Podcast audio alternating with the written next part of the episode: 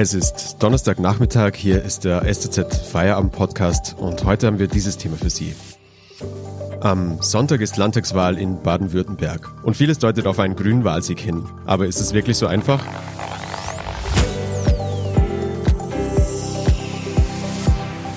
Am Mikrofon ist Florian Gann. Schönen Nachmittag. Winfried Kretschmann gegen Susanne Eisenmann, der Landesvater gegen die Herausforderin Grün gegen Schwarz. Dieses Duell steht im Zentrum, wenn am Sonntag in Baden-Württemberg gewählt wird. Aber haben wirklich nur diese beiden Kandidaten eine Chance auf das Amt des Ministerpräsidenten bzw. der Ministerpräsidentin? Welche Rolle spielen die anderen Parteien und wie ist eigentlich die Stimmung im Land, was die aktuelle Politik angeht? Um diese Fragen zu beantworten, habe ich mir Anne Gulich ins Studio geholt, stellvertretende Chefredakteurin der SZ. Hallo Anne. Hallo Florian. Anne, bevor wir ins Detail einsteigen, du hast Kretschmann und Eisenmann im Zuge eines Streitgesprächs getroffen, das von unserer Zeitung organisiert wurde. Welchen Eindruck hast du von den beiden? Wie gehen sie ins Rennen? Wie zeigen sie sich? Also ich hatte eigentlich bei beiden den Eindruck, dass sie allmählich schon ein bisschen wahlkampfmüde sind. Also insbesondere Susanne Eisenmann wirkte vor dem Gespräch schon verhältnismäßig angespannt. Die hat ja mit schweren, ähm, sie hat ja mit schlechten Umfragewerten zu kämpfen. Dazu kommt jetzt auch noch, dass Unionsabgeordnete private Provisionen angenommen haben für Maskendeals. All das setzt ihr schon zu. Während des Gesprächs war sie dann aber eigentlich ähm, gewohnt tough und auch ähm, kampflustig.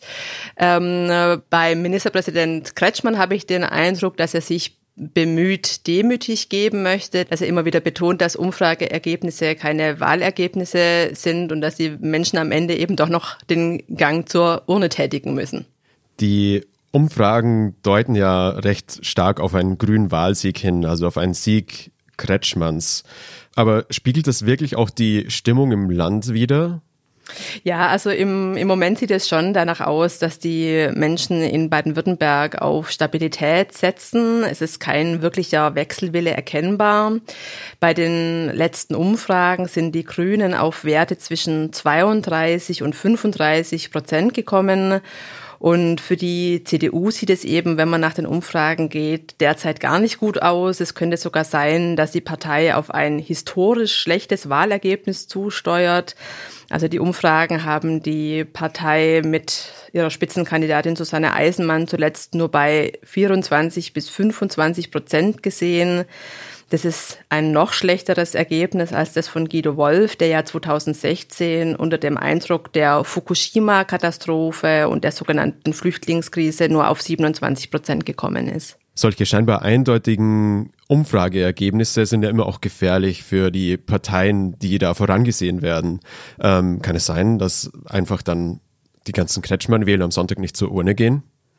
Also im, grundsätzlich ist es ja so, dass Corona-bedingt ähm, ganz, ganz viele Menschen im Vorfeld schon per Briefwahl abgestimmt haben, damit man sich eben ähm, nicht vor Ort einem Infektionsrisiko aussetzt. Aber klar ist, also jeder ist aufgerufen, wählen zu gehen. Wir reden ja im Moment nur von Umfrageergebnissen und nicht von Wahlergebnissen. Und ich persönlich empfinde es eben auch nach wie vor immer noch als ein ganz großes Privileg, überhaupt in einer Demokratie zu leben, in der man ähm, seine Stimme, mit seiner Stimme aktiv am politischen Geschehen mitwirken kann. Also ich sehe es einerseits als ein Privileg und andererseits aber auch als, als eine Verantwortung von diesem Recht dann auch Gebrauch zu machen. Denn wir wollen ja nicht, dass andere Leute dann für uns ähm, entscheiden, wer künftig die Geschicke unseres Landes bestimmt. Auf Bundesebene beobachten wir ja gerade, dass die Zustimmung für den Corona-Kurs der Bundesregierung nachlässt. Könnte das auch hier passieren und äh, vielleicht den beiden Regierungsparteien so auf den letzten Metern doch noch Stimmen kosten? Ja, also die Gefahr ist schon da, aber im Moment sieht so aus, als ob sich die Unzufriedenheit auf Landesebene in Grenzen hält. Also nach der letzten Umfrage der Südwesttageszeitungen haben 54 Prozent der Menschen der Landesregierung bei der Pandemiebekämpfung eine gute oder sehr gute Arbeit bescheinigt. Ähm, bei unserer Umfrage im Oktober waren es noch 60 Prozent der Bürger. Man sieht also, die Zufriedenheitswerte nehmen in der Tat ab, aber sie sind jetzt nicht irgendwie dramatisch in den Keller gerauscht. Was den Bürgerinnen und Bürgern fehlt, ist eine Anlaufstelle, ähm, bei der sie ihre Sorgen und Nöte mit der Corona-Politik direkt platzieren können. Danke, Anna, bis hierher. Wir sprechen gleich noch darüber, was uns eigentlich nach der Wahl erwartet. Vorher machen wir kurz Werbung. Ein ganzes Dossier rund um die Landtagswahl finden Sie unter stuttgarter-zeitung.de oder in unserer SZ News App. Mehr Hintergründe gibt es mit einem SZ Plus Abo. Das kostet 9,90 Euro im Monat und ist monatlich kündbar. Dort lesen Sie etwa diesen Text von meinem Kollegen Eberhard Wein. Nur der Norden bleibt sicher schwarz, wie die Kräfteverhältnisse in den verschiedenen Wahlkreisen sind. Den Text finden Sie auch über die Podcast-Beschreibung. Außerdem, wenn Ihnen dieser Podcast gefällt, abonnieren Sie ihn doch über Spotify, Apple Podcasts oder dem Podcast-Player Ihrer Wahl. Unterstützen Sie Journalismus aus der Region für die Region. Danke. Anne, wir haben vorhin schon kurz über die Dominanz von Corona in der aktuellen Politik gesprochen. Mit welchen anderen Themen wollen die Parteien denn gerade punkten? Ja, also für die Grünen ist es schon das Thema Dekarbonisierung beziehungsweise der Umbau des Landes hin zur Klimaneutralität. Dazu wollen die Grünen ein sogenanntes Sofortprogramm für Klimaschutz und Energie auf den Weg bringen. Künftig soll jede finanzpolitische Entscheidung unter einen sogenannten Klimavorbehalt gestellt werden. Das heißt, es soll abgeklopft werden, ob die geplante Maßnahme mit den formulierten nationalen und internationalen Klimazielen übereinstimmt. Und es ist angestrebt, dass die Landesverwaltung bis 2030 bilanziell klimaneutral gestellt ist.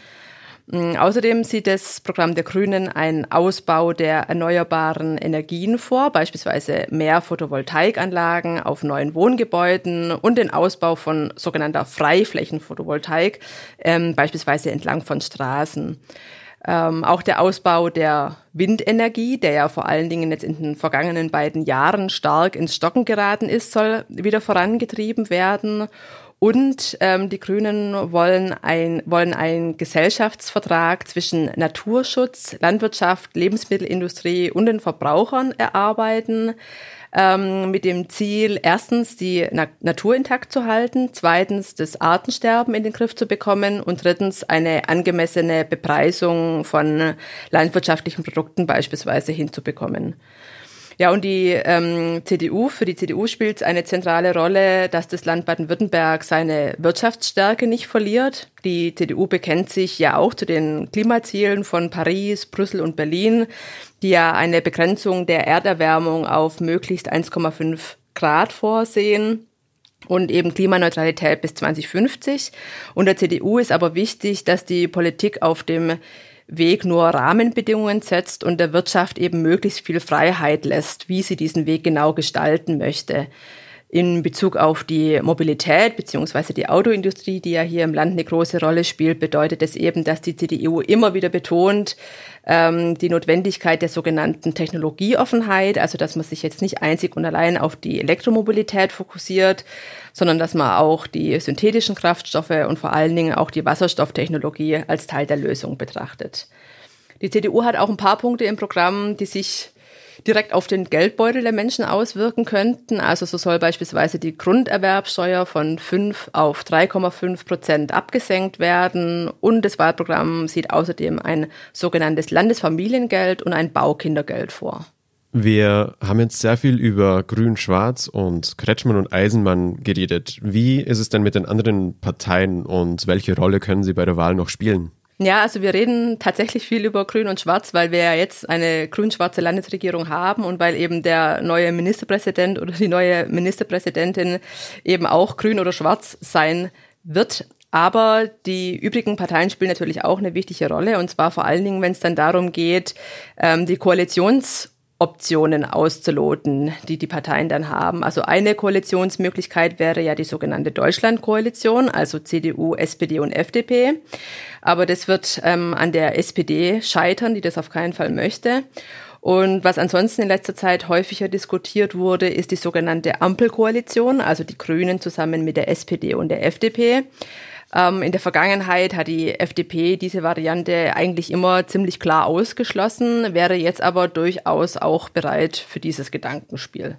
Kretschmann gilt meines Wissens ja als Verfechter äh, von Stabilität und damit auch für eine Neuauflage von Grün-Schwarz. Wie wahrscheinlich ist es denn, dass äh, etwas anderes kommt als Grün-Schwarz und sie sich diese Ampel-Variante vielleicht durchsetzen wird? Ja, also ich denke tatsächlich, wenn es nach Winfried Kretschmann geht, ähm, soll es schon nochmal zu einer Neuauflage von Grün-Schwarz kommen. Das hat er ja auch nochmal ziemlich klar durchblicken lassen, eben bei der Podiumsdiskussion unserer Zeitung vor ein paar Tagen. Ähm, interessant wird da sein, inwiefern er Druck aus seiner eigenen Partei bekommt. Denn innerhalb der Partei gibt es schon durchaus Stimmen, die an einer Neuauflage dieser Konstellation jetzt weniger interessiert sind. Also Sandra Detzer beispielsweise, die Landeschefin der Grünen, hat ja gerade erst gesagt, dass es keinen Automatismus gibt, Grün-Schwarz fortzusetzen, sondern da, dass durchaus auch die Ampel eine Option wäre. Aber wie gesagt, ich glaube, wenn es nach dem, nach dem Regierungschef geht, ähm, wird es wieder auf Grün-Schwarz hinauslaufen. Anne, zum Schluss noch deine persönliche Einschätzung. Also egal, wer es am Sonntag wird, wer unser nächster Ministerpräsident oder Ministerpräsidentin ist, wie wird sich das Land in den nächsten fünf Jahren denn verändern und was ist die Aufgabe der Politik dabei? Ja, also jetzt geht es natürlich zunächst mal ähm, kurz- und mittelfristig ähm, um eine gute Pandemiebekämpfung und dann wird es darum gehen, ähm, wie man ähm, die Wirtschaft in Schwung bekommt, dass man auch gut aus der Krise wieder herauskommt. Und über einen längeren Zeitraum hinweg, denke ich, wird es dann ganz maßgeblich sein, Weichenstellungen zu treffen, die dafür sorgen, dass das Land eben einerseits ähm, die vereinbarten Klimaziele erreicht und andererseits aber auch die Arbeitsplätze im Land nicht gefährdet werden, die zu einem ganz großen Teil im Moment eben auf fossilen Verbrennungsprozessen basieren. Also wenn man sich nur allein mal die Autoindustrie anschaut, ähm, an der Autoindustrie hängen in Baden-Württemberg ja 500.000 Beschäftigte. 70.000 ähm, davon hängen direkt an der Verbrenner, Verbrennungstechnologie und diese, diese sogenannte Austarierung zwischen Ökonomie, Ökologie und sozialen Erfordernissen, das wird meiner Meinung nach in den kommenden fünf Jahren die zentrale Aufgabe für die neue Landesregierung sein. Vielen Dank, Anne Gulich, stellvertretende Chefredakteurin der Stuttgarter Zeitung. Den Podcast gibt's morgen wieder. Ihnen einen schönen Feierabend und bis bald.